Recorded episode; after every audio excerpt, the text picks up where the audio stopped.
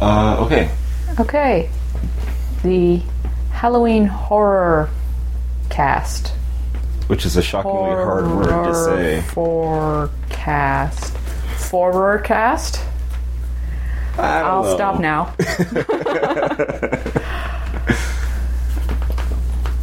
Justice League Dark. You mentioned in an email that uh, you're quite a fan of it. I am quite a fan of it. I've got two issues on here if we need visual aids. Um, but I thought we were doing that next. Oh, I thought it was going to be the same thing. Let's talk about it, sure. Yeah, we can. But I don't again. think there's really so much horror going on in that, so much as um, just supernatural stuff. Mm-hmm. I did like the first issue where the entire Justice League came in and like we're gonna solve this problem, and um, got their butts kicked. Yeah. Like, oh no, the problem's solving us. retreat, retreat. And um, then they knew it was time to kind of call in the other Justice League yeah. or these losers. Aw. Oh, come on. I guess Constantine is like a lifetime loser. And Shade the Changing Man. Actually, speaking of things that are hard to pronounce, it's actually Constantine, which I will never ever Yeah, do let's not properly. say that. No. Um, so you said something about talking, wanting to talk about what makes scary comics scary. Yeah. So how about you do that?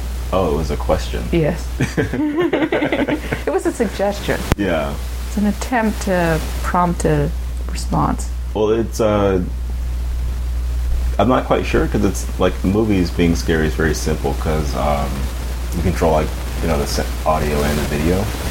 You can use creepy sounds and like a 5.1 surround system and really creep someone out like just because without any, without any other help.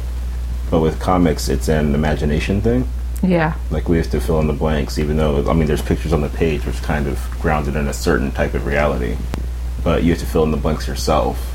So the best way to do horror in comics is to kind of suggest something, as opposed to like I don't know if you could actually make a good slasher comic, like a Freddy Krueger or I don't know Saw. Like I feel like that wouldn't be very scary. It'd be gross.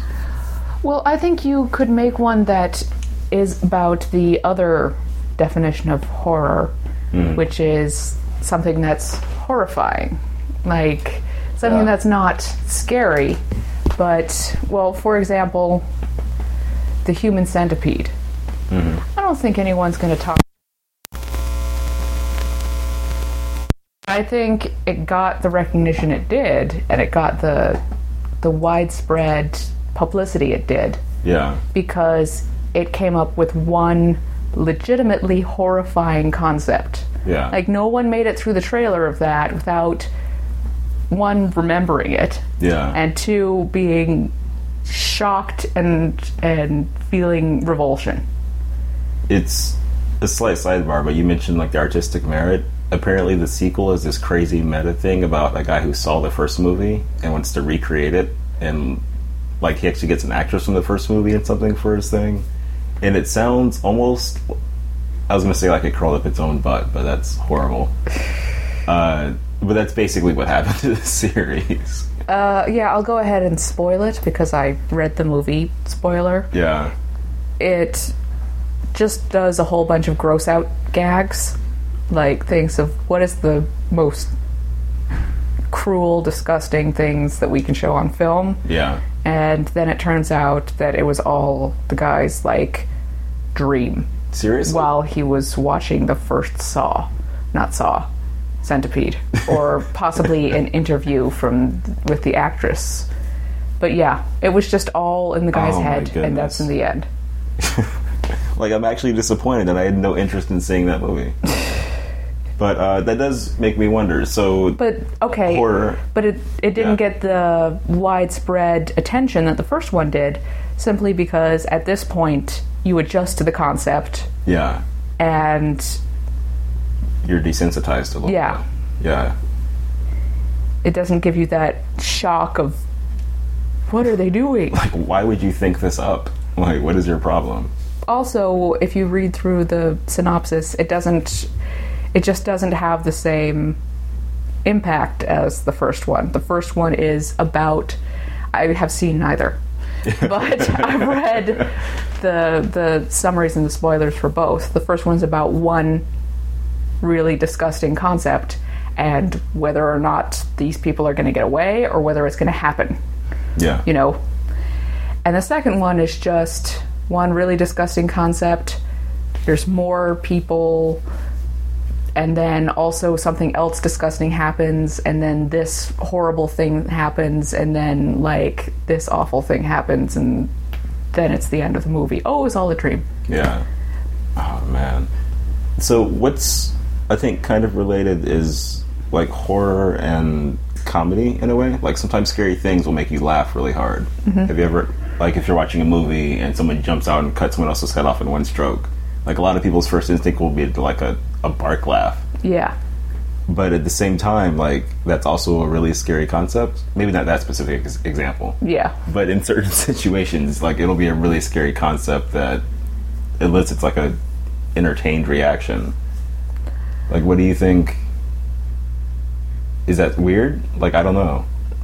I think it's not like cutting off someone's head can be scary or it can be funny depending Yeah. on how you do it. Like if you see them turning around and like the cut and then later someone else finds the head, that can be scary. Yeah, But if you see them cutting off the head and the head like bounces on the ground, yeah, that's funny because it's this sick thing that happens and then bounce, bounce, bounce. Like, like it, it, tilts too far. it brings in the mundane practical problems. yeah, it's always it's always been. Uh, I I started noticing it this year in movie theaters actually, when watching a few things and hearing the audience laugh, and like I'm laughing along with them just because it's so surprising that like that's the only reaction that you can do. You know, in movies, like people scream when they go to see a movie, and like I've never heard that in real life. Like I've seen people jump, Yeah. but it's either jumping or laughing. There's never like an actual horror reaction. You know, I kind of hate the jump reaction. Really? or I hate what prompts it, which is generally something, not just something jumps out at the screen mm-hmm. or on the screen and grabs the the person. It's that someone jumps in the screen and there's this massive blast of sound Yeah. So and that would make anyone react and in many of these movies i'm not it takes me out of the movie Mm-hmm. because i'm not waiting to see what's going to happen i'm i know what's going to happen all of a sudden they're going to do this you know thing Which is a really good impression of that. someone. thank you yeah. i can't tell if you're being sarcastic No, or I'm not serious. but all of a sudden they're going to do that and that's going to make me jump Hmm. and i don't like doing that so i'm just basically waiting for an unpleasant thing to happen to me i'm not i'm not waiting for something to happen to see what happens to the character Do you watch you watch a lot of monster movies? Do you watch scary movies too? Sometimes they're very rarely scary the last movie Yeah. that really scared me was the sixth sense Wow. just because they didn't do it wasn't about the shocks it was the fact that and it wasn't really about anyone getting hurt i don't think the ghosts certainly didn't hurt anyone Yeah. it was just this feeling that your house or your um, private moments or just going down the street could be interrupted by some something that you really don't understand and you can't control. Mm-hmm. You can't lock them out. You can't make them stop. They're just there. Interesting. I uh, I think the last movie that really scared me, and which kind of probably led to a lot of those scary movies that I don't like at all, was Twenty Eight Days Later. Like I thought that was a really, really effective zombie movie. Oh, that is a, that's a good. Yeah, and just because like I, it's a cliche now, but like the running zombies, and there are so many shots of like the empty uh, London, and that's uh, since turned into like one of my favorite images. Is just a giant empty metropolis. Uh, I Am Legend, the Will Smith movie, was like beautiful because of that stuff. But it's that feeling of both, uh, I guess, loneliness, but also being surrounded by danger. Like, Yeah, think of like a candle in the darkness, you know. it's a little. I think 28 Days Later also worked because it was a slow process of discovery, Yeah. and because it put a spin on that. In that it was the entire world. yeah. It wasn't a few band a band of survivors. Like, what's going on? I don't understand. Kid, the dead have risen, or something. I don't know. There's no more room in hell. Yes. Yeah. I do. and then like Dead, one though. zombie and then more zombies it's him like roaming around screaming for help and then going into a place and realizing like this isn't right these people are not acting right Oh, and when he wakes up in the hospital, also, yeah. But when he i think the first time he sees zombies is in, when he goes into a church. Yeah. and there are just people lying there in the dark. And then people get up and you can just tell by their physicality that something's wrong.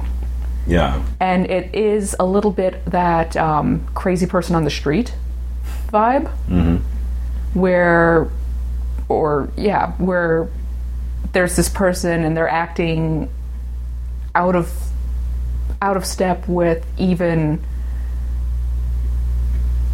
you know some people choose to act badly Yeah. like screaming at other people on the street or or getting into fights or something and that can be scary but you understand they're sane Yeah. and then you have someone who legitimately has some kind of mental problem. Mm-hmm. And even though they could not be at all a threat to you, there's like something about them that's like they don't even understand the norms of society. They're not choosing to break them, they don't understand them. It Yeah. doesn't occur to them. It's like the ultimate foreign body. Yeah. Yeah. and there's some like instinctive need to be careful around that mm-hmm.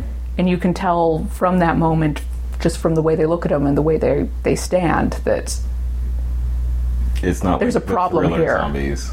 Yeah You know, it's not Michael Jackson. I was. uh This is actually. I hadn't realized this, but my uh, mom actually got really mad at Michael Jackson in the Thriller video for scaring that girl. She's like, He's such a jerk. it was fake. He's, Well, not but his Yeah. character. yeah. No, I totally get it. oh man, uh, Jeff Parker was on Twitter asking about um, like the apocalypse movies and like what you would actually do for like the past maybe Die, I'm weeks. thinking. Yeah, that was Lose my glasses, stumble around blind, and die. But also, uh, hopefully not in your that'd be the best way to go, honestly. I don't want to live through an apocalypse. What am I supposed to do afterwards? You could be like the queen of the Thunderdome. But I'm not going to be the queen of the Thunderdome. You could. You can be anything you want No, I can't. in the liberated future. I can't be a blogger. There's not going to be an internet in the future. There's But- not even going to be a printing press in the future.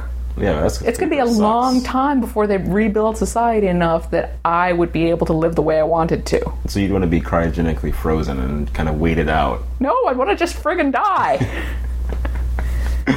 But anyway, zombies. yes, zombies. Uh, his questions about zombies made me realize that, like, I usually don't find zombies uh, scary or even funny. And not in like a, oh, that's not funny sort of way, but just in like a, like, this joke isn't making me laugh kind of way. Well, it's gotten to the point that you need something. You need something alien, like Yeah. something you cannot control or can't understand. But with zombies, like, it's totally a logistic thing. Logistics thing. Maybe this is way overthinking it, but like the only zombie movies I really like are Dawn of the Dead, Shaun of the Dead, and Twenty Eight Days Later. It's just funny to hear them listed one after another like that. Go on. and my thing is that one, dead bodies aren't strong. Two, zombies are too stupid not to open up doors. So it seems like you could just throw your deadbolt and wait like two weeks, and all the zombies would go away. Like, I, yeah, but there has to be some kind of magic thing for me to buy zombies. 500 zombies were piled up against your door, pressing against it, just their weight alone would bust it in. How would they know I was in there? They know with special zombie senses. Exactly. And once like the magic aspect comes in, But- they crawl out of their graves and are somehow still intact, and then they somehow still have enough energy to get to my ha- my place, and then break down my door, and then outfight me. Well, in most cases, like if you're quiet enough, they won't know you're there. But that kind of has its own speak- spookiness to it, like having to mm. be really, really quiet, or a horde of monsters will kill you. Yeah. But like it's Also, you couldn't flush the toilet ever. that is true. Scary in and of itself. And suddenly zombies are believable again. but uh That like might be interesting, though. Just have an entire movie set around people in like a cramped apartment just trying to be quiet all the time. yeah, it could be interestingly claustrophobic. Or it could also be really, really boring. Probably both. But yeah, it's one of those things like for horror, I have a. Uh, there's like, once it crosses a certain line, and as near as I can tell, that line is entirely arbitrary in every possible way. like, I just stop buying it. Uh, Freddy Krueger and like Jason scared me as a kid, not so much as an adult, just because like Jason never runs, for one thing. Like, I can get past that. Yeah. I don't know. It's I horror like- is a hard sell. how one um, advice thing for how to get away from Jason or really almost any of them mm-hmm. is just go stand in the middle of a field. just go stand there. Mm-hmm. They can't get to you. If you they try, you can just walk around the field. Just dig a pit- dig a moat. No, it's not even. You don't even have to do that. You just see them and they don't run. And as long mm-hmm. as you keep them in sight, just back away from them. I mean, it's like going to be an time- uncomfortable night, but Yeah. eventually you're going to be fine. But by the time they catch you, you're gonna, they're going to be super pissed. uh, do so, do you have anything that really that'll ruin a horror movie for you? Like it's too far into scary to where you don't want to watch it anymore? Um, I don't like sad. I'm not really. A, So then that I can take scary, but I don't like you know kids dying or like families being killed in front of each other or something. Mhm. I just. I like my escapist fiction to be escapist.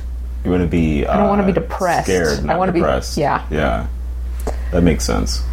It's for me. It's uh, any kind of eye trauma, even like a oh finger yeah, I near do an not eyeball. like that. the uh, only part of the 28 day or 28 weeks later, which was the terrible sequel they made to 28 days later. Oh yeah, and it was basically Dawn of the Dead. Yeah, and like Right down to the- sneak past the military Yeah. on high alert. It's like what in the world? Come on! But there's a bit where someone gets her eyes gouged out, and like the first movie made me flinch and like feel uneasy. This made me close my eyes and turn my head. Oh, you know it was a great horror movie? Hmm. The Descent. Oh yeah, I, you made Yeah, me we- watch that. Yeah, that was good. That was good.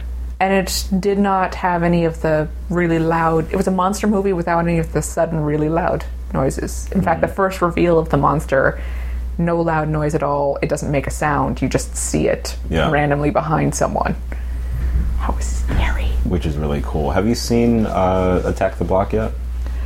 No, Oh, it's on my Netflix queue though. Yeah, it's actually like as good as the hype says it is, which is really nice. But I didn't get the impression that that was actually scary It's so much as it's kind of an action movie with a monster. it's a mix because it's kind of an homage to uh, was it John Carpenter like '80s action and horror movies in a way. Yeah, but those are more like action movies with monsters. Like Predator was, but um, what am I thinking of? Not Gremlins, Critters. Did you ever see those? They came on the Sci-Fi Channel like a billion Oh, yeah. times. Like those, I would say would be like horror action, where it's like a mix of the two. It's it's a lot like that, and the monster design in that was really good. Have, do you mind if I spoil who, what the monster looks like, or have you Go seen ahead. it? Go.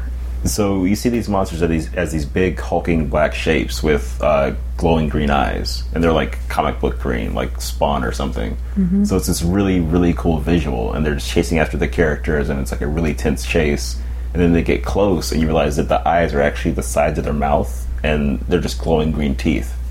Ooh. Yeah, like they're That just blobs of black with teeth, and it's like just all danger, which I thought was really cool. Like as far as a horror movie effect, like it's new enough. And you can't go for the eyes. Yeah, exactly. like there are so many issues with this thing, and it's like you know just this big bear thing. And one thing that horror movies, when they're really good, they get right is they take something kind of familiar and twist it so that it's not like you were saying Yeah. about zombies being foreign. Uh, foreign's a terrible way to put that. Uh, zombies being the other is a much nicer way. That way, they I think Alien is a good one Perfect. without the sci-fi context. Yeah, uh, is like actually Alien is a good example because uh, the movie H.R. Giger, i his alien design is full of things that will vaguely remind you of sex, but it's a killing machine, Yeah. and sometimes not even vaguely, like for being honest. But it's taking that familiar thing and making it off. I think is what makes oh, scary movies or books or whatever like their best. Yeah. You know, you were we started out discussing comics, and I've been Yeah. trying to think what kind of comics would stay with you. Mm-hmm. And one, um, I think for one thing, I think the kind of comics that would be scary are like campfirey ghost stories, Hmm. only told in comic form. Because you know, ghost stories, they're like, I don't understand how this happened, or you know, once a year, and they're kind of filled with almosts. Mm-hmm. Like I saw this form in the window, it came after me, I ran back to my car and I drove away and that's it. And so it's very much unknown. Mm-hmm. And there's no real plot. It's just taking something familiar like walking at night and making it saying something could get you at any time if you walk at night, if you go to this house, in your own bedroom, if you don't look in the closet. Mm-hmm. And I heard one ghost story like recently that I think would translate as a good comic, which was someone's just sleeping in their bed and over a few nights they see something in the corner of the room, like kind of in their closet, mm-hmm. standing there looking at them with red eyes. And that's scary, but you Yeah. know, they wake up and it's gone. Next night, check the closet, nothing there. They go to sleep, it's there with red eyes. And this repeats, and then finally, this thing, one night when they're sleeping, they're aware that it's a dream in the dream. But the thing comes out of the closet and starts coming towards them. And they're thinking, you have to wake up now. Wake up now. I know it's a dream, but wake up now. Yeah. And the thing is like, begins to smile at them and it's like, you haven't woken up yet. and then the person, they like turn their head and they see kind of like one of their relatives that's dead standing there and saying, You have to wake up. Oh, you you, you good. really have to wake up. Try harder to wake up. If you don't wake up soon, it's going to get you. Wake up. And then they wake up. Mm-hmm. And that's the end of the story. But it takes this really familiar concept and the thing that we all have to do. I mean, we all have to sleep Yeah. And makes it into something And that's really, we all have nightmares as well. yeah, and makes it into something that's dangerous, and the threat is never resolved or even understood. Mm-hmm. And I think that would make a really good comic. Just have them. You could have their internal monologue. You could have the shadowy thing coming out towards them, mm-hmm. and you could have them like have this fear confirmed by someone they know and it's never it's never done. It's you can't find any way around it because you never really figure out what it was in the know the first place. yeah. Yeah. so i think those kind of stories would make a good horror comic and an actual scary comic like the read it and feel scared and then sleep with the light on Do you know uh, Emily Carroll? I think it's Emily M. Carroll.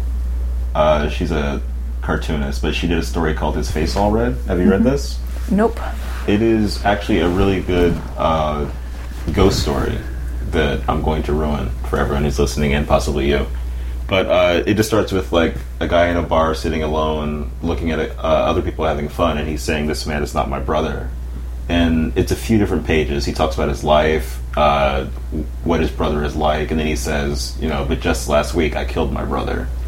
And essentially, uh, they went to the woods, and something went down, and his brother died.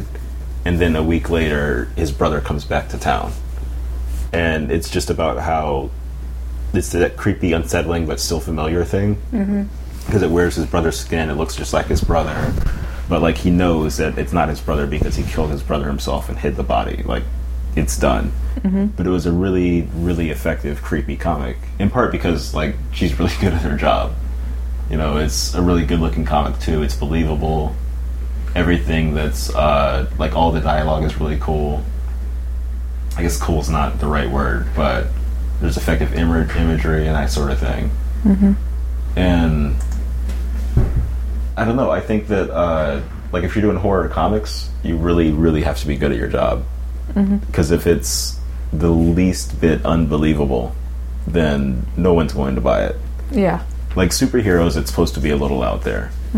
But when you introduce, like if you had your typical super heroine uh, physique in a horror comic, it's not going to feel very scary. Well, also, I like outlined a basic idea, Yeah. And you outlined a similar idea. If you come up with those elements again and again and again, eventually it wears off. True. But Like, there's only so many times you can be scared by something. yeah. So, or something with common elements until it just becomes a pattern, and then you know the pattern, and then it's not scary. so, you have to be really inventive and find a new way to make these elements. Yeah. I think in the Whole. case of And you can't do a series because the series isn't scary. that is true. You There's a- can't have like one after. I'm sorry. no, go ahead. You can't have like one person after another, and then I went to the woods and I killed my brother, and my brother came back. Oh, I went to the woods and I killed my cat, and you know. Yeah, I was going to say that in the 70s there were a bunch of horror comics, and like maybe after being generous, there's maybe a, a year of really good and scary stories for the ongoing series, like Man Thing, Tomb of Dracula, uh, Swamp Thing, all the others. And then it just became kind of like a guest of the week sort of thing as they ran out of stories to tell and started bringing in superheroes. Yeah. And like at that point, it goes from horror to action. Yeah. And like that's sure, there's a scary monster in it, but it's not a scary story. You know, Thirty Days of Night. Yeah. I thought that was a good concept for. I didn't. I haven't read the comic. Have you? It was uh the art was really good. I think the story was See- better than the writing. If that makes sense. the art for me is what made me think no, I cannot read this because it was just it looked like scribbles to me. Yeah. It's something about uh so Ben Templesmith is the artist and something about his palette is I think really good for horror comics or horror in general. It's very dark but also has like this gross orangish red thing sort of going on. So once I got past that point and uh like his vampires looked really good, for example. Like they looked j- scary and other enough to where I could believe in them. And like the concept was good enough that I read the first series and like bits and pieces of one of the next two or three. But like they've done so many of those now that it's like, what's the point? Like, Oh no, vampires! yeah, like oh no, it's a month of nighttime in the Arctic. What are we gonna do? You know, they had some X Filesy stuff in between now and the mm-hmm. new one, but. So, did you see the movie? Yeah, What did you think of the movie? I thought the concept was really good, and I thought the idea. You know, usually it's one vampire. We gotta hunt him. We're hunting. We learn the rules of vampires. Oh no, the rules have been overturned, or oh no, we had a setback, and Yeah, now we go on. But in 30 Days of Night, it was just they're vampires. They're faster, they're stronger, they're immune to any of the elements, and they will search until they kill every single one of you. Like it is over. That hard. Yeah, Yeah. but if they see you, it's over. You're just dead. hmm It's not, and so it's like this idea of, you know, it actually is kind of my zombie apocalypse. You all got to be really quiet in a room. And they made an entire movie out of it. Yep, and I was not a big fan of it, so apparently it wasn't that good an idea. But just this concept of it's it's not even a contest. Yeah. Who would you? Do you have anyone who does, who you think does horror really well, or even just like brief bursts of horror? Stephen King does good Hmm. horror concepts. If you read his his books, Yeah. his short stories, which I don't anymore because I can't afford the energy bill to keep my lights running 24 hours a day. Yeah. Like I, I am one of those that is, looks at a story and it's all like, ah, ha ha, how amusing. Yeah. The concept of a closet monster. Oh, he put a new spin on that. Closes it, puts it back on the shelf, and that night is like, oh god, there's something in there.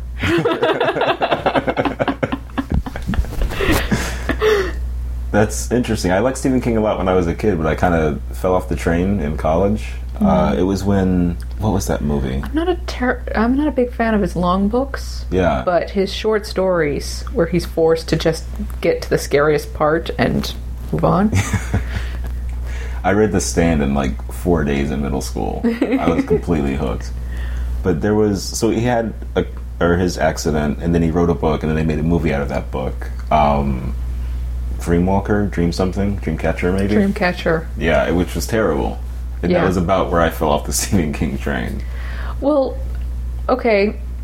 I think it was a lot of Stephen King stuff does not translate well to film Hmm. because when you do things like um, if you do what's the one where there are just globs and they eat up the world like Oh, globs with- Tommy Knockers. Was it Tommy Knockers? Knockers? There's a, Uh-huh. they land in the airplane. The Langoliers Yes. Yeah, yeah, yeah. Yeah, that is scary when it's just like all I could see are were big clumps of darkness with mouths, Mhm. and they took the world and it wasn't there anymore. They started eating the world. Oh my goodness, this screenshot I found cannot be for real. And like that's scary when you picture it because it's someone in your head forcing you to picture something that can't really Yeah, like you can't picture. you can't really understand it. Yeah, But in a movie, you have to show big globs with teeth eating the world.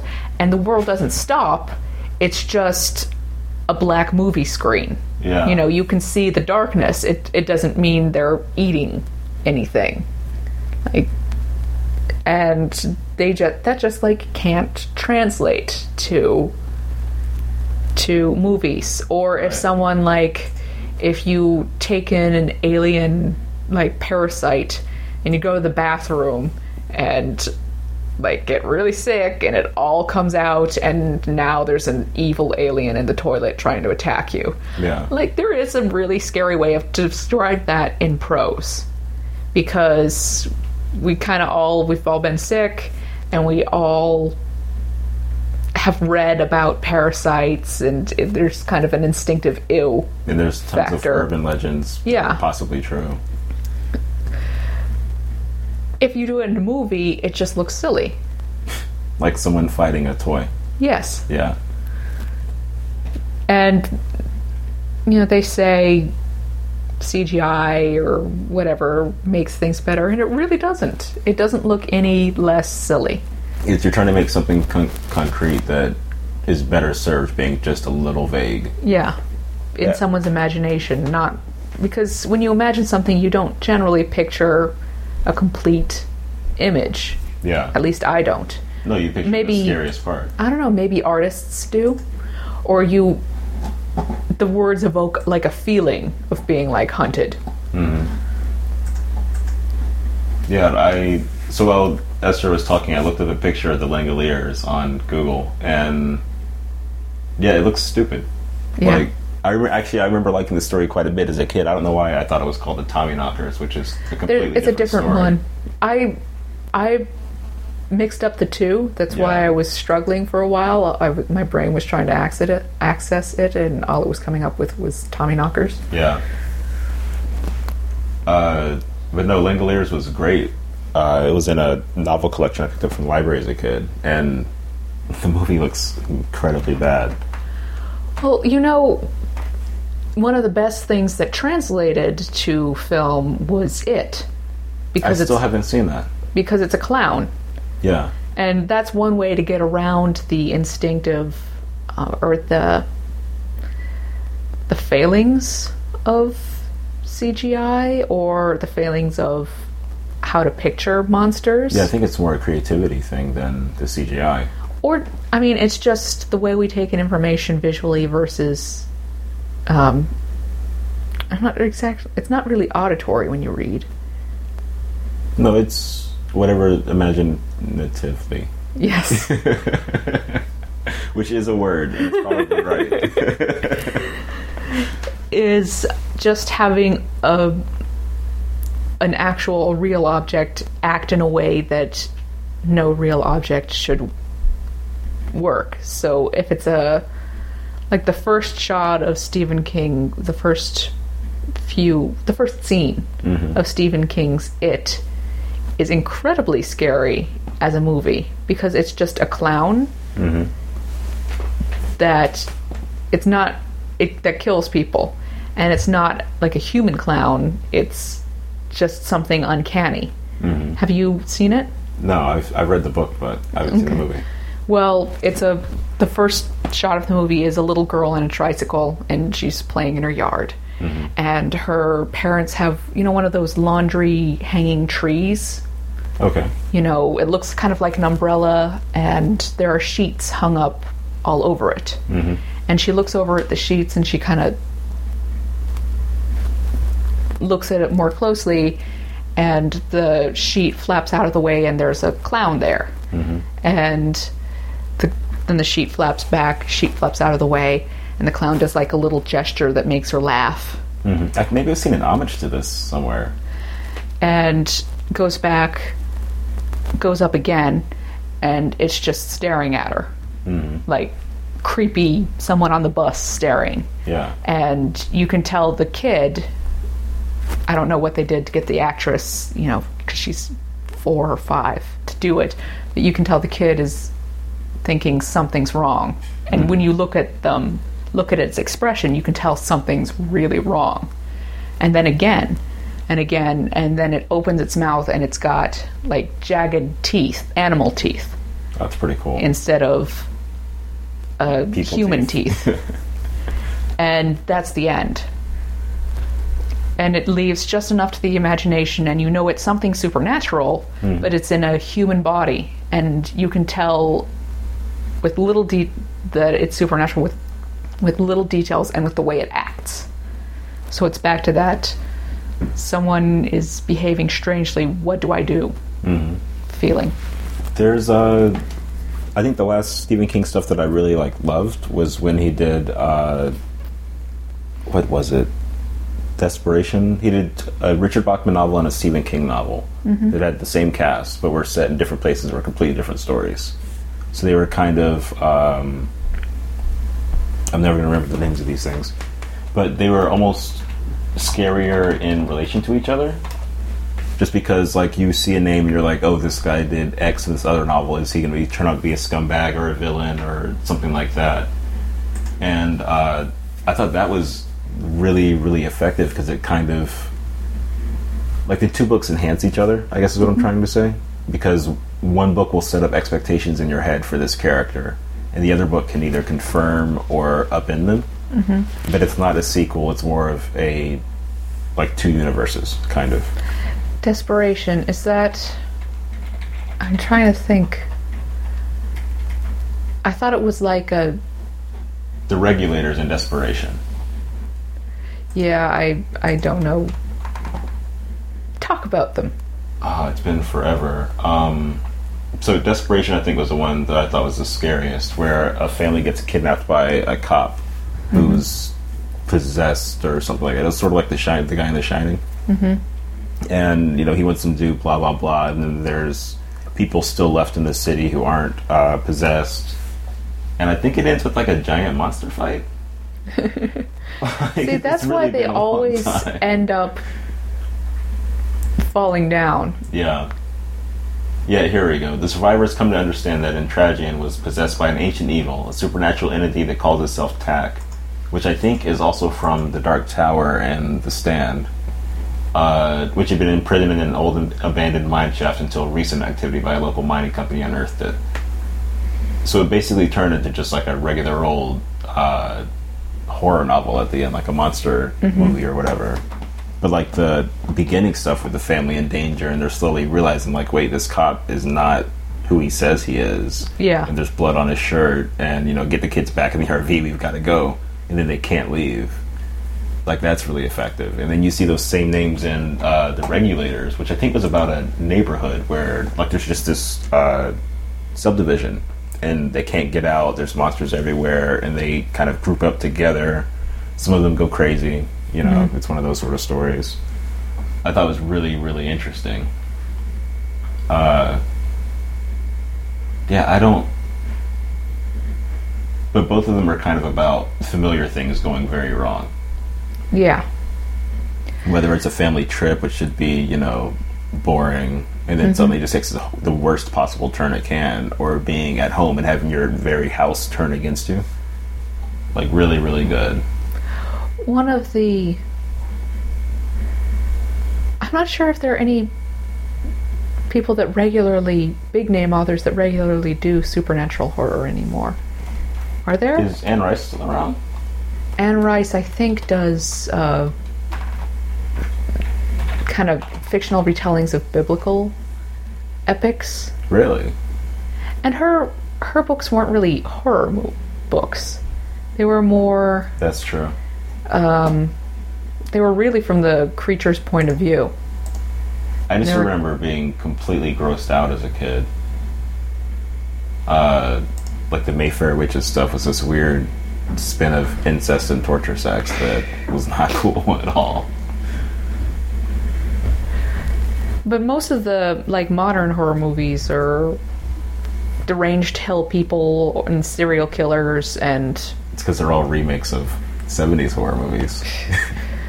well also horror books yeah. or or like creepy religious cults or something. I just started reading uh, Zone 1 by Colson Whitehead. It's uh, basically zombie plague strikes, and New York, or Manhattan rather, is designated Zone 1. And it's about people, go- so far, it's about people going through and clearing out the zombies who are still in the office buildings behind locked doors, that kind of thing. And uh, restarting the uh, reconstruction process. And it's doing a really good job of doing that, giving me that empty city feeling, and mm-hmm. interspersed with flashbacks from this guy's life. Mm-hmm. And I don't know if Colson Whitehead's a big name or not, but like I saw a decent amount of hype leading up to the book. Mm-hmm. I suppose there's also Robopocalypse. What that doesn't sound very scary at all. It's kind of what it sounds like, but it's more nano bots or or yeah, I guess it's like there are small robots instead of like big terminators and Okay. huge um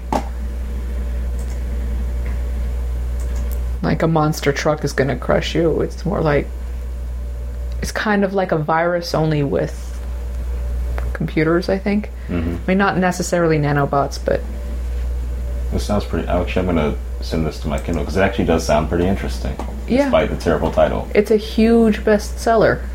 And I think there's already they kind of already got a book movie deal or something. Yeah, apparently it comes out in 2013. What? Uh, there was a summary, but I clicked away from it. But the summary is something that I always find interesting in horror movies. Uh, In the near future, at a moment no one will notice, all the dazzling, dazzling technology that runs our world will unite, unite and turn against us.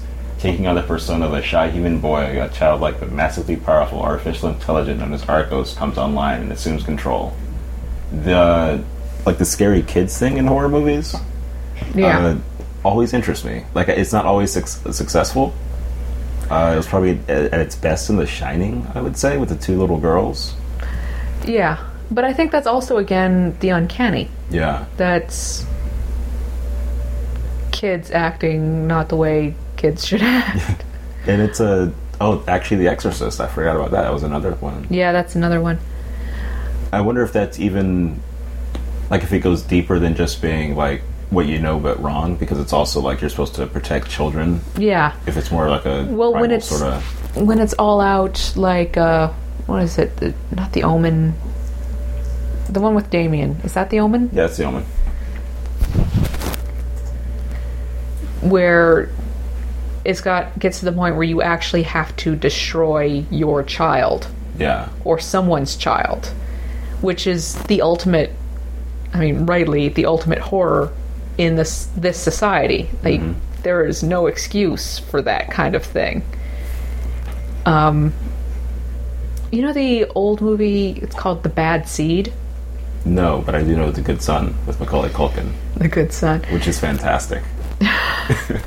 but, but continue. We can compare notes. Well, The Bad Seed is about a. I would say the actress is probably around 14, but it's about maybe a 10, 12 year old kid. Um, a woman. It was like in the 60s or something. 1956. 56, there you go. Wow. Basically it centers around mostly this mother who who her mother was insane and was put away and i think maybe executed as a murderer. And she changed her name got away from all of that um, married a man had a happy life gave birth to a daughter and at about 10 years, 10 or 12 years old, people start dying. Mm-hmm.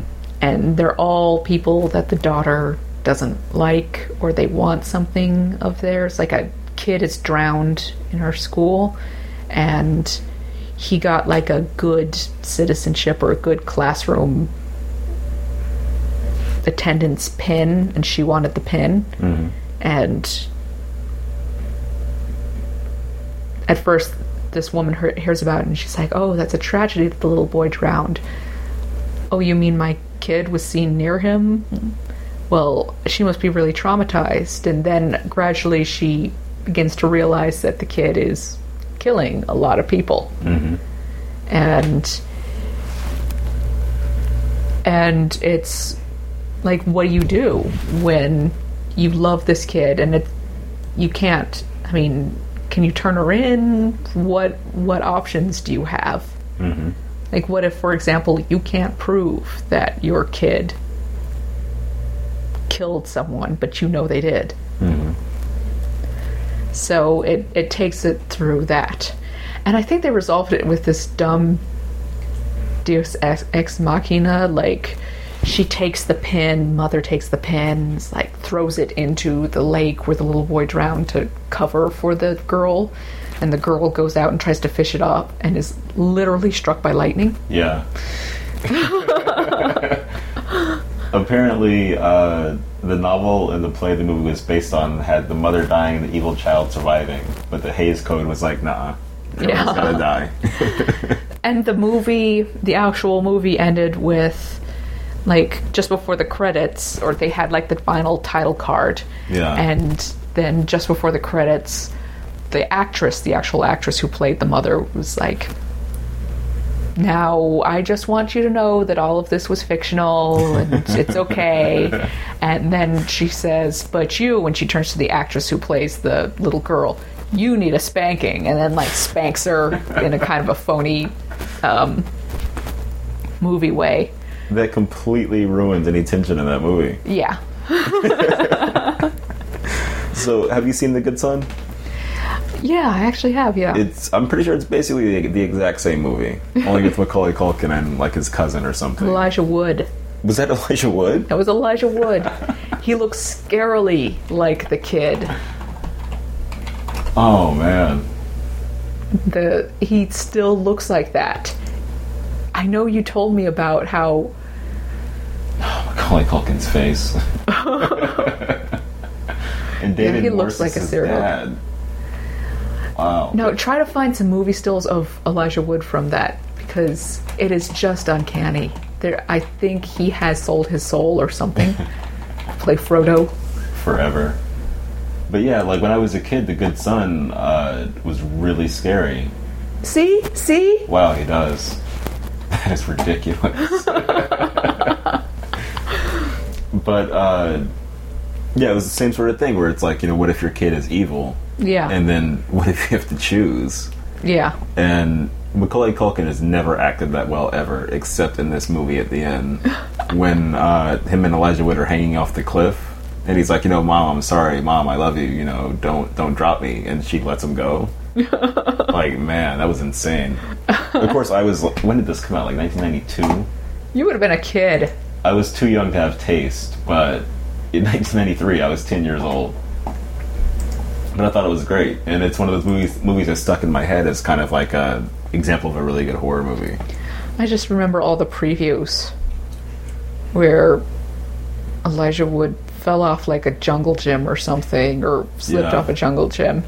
And Macaulay Culkin's holding him by the hand and is like, If you had dropped you now, do you think you could fly?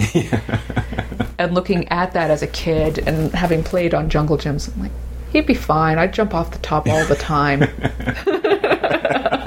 Stop acting like a badass. So, how do you feel about uh, bursts of horror in shows that otherwise aren't? Like, give me an example. Uh, I don't want to ruin the TV show, but there was a uh, very good crime show where at maybe it's been a very tense episode in general, and at the end uh, things start stacking up, going wrong and wrong. A guy realizes that like his life savings is gone. He's got to you know move his family out of the country. They're all going to die. His boss knows he betrayed him. He has no friends, and uh, the way it played out on the show was that you see him like there's just no music. Like he busts into his house, he's looking for his cash, he can't find it. His wife comes in and like she's actually the one who screwed up the money, and she's like, "What are you doing? What are you looking for?" And he just s- kind of starts laughing, and he's in this crawl space under the house, and so the camera's looking down into the crawl space. And you know the Hitchcock zoom where it zooms uh, out but also in? It's doing that really slowly as like, basically noise for music comes in and he's just laughing and laughing. And do you know what sleep paralysis feels like? Have you No, ever had I it? haven't ever had that. Oh man, and I'm so glad because it oh my god. It's the worst thing in the world. But that's what the end of this episode felt like. Just because of everything, like you realize all this tension you were expecting to be released at the end, as it generally goes, mm-hmm. was just tripled because of everything that's going on. So you're just sitting there, like mouth half open, dumb look on your face, like I need this to turn off, so, I, so my goosebumps will go away.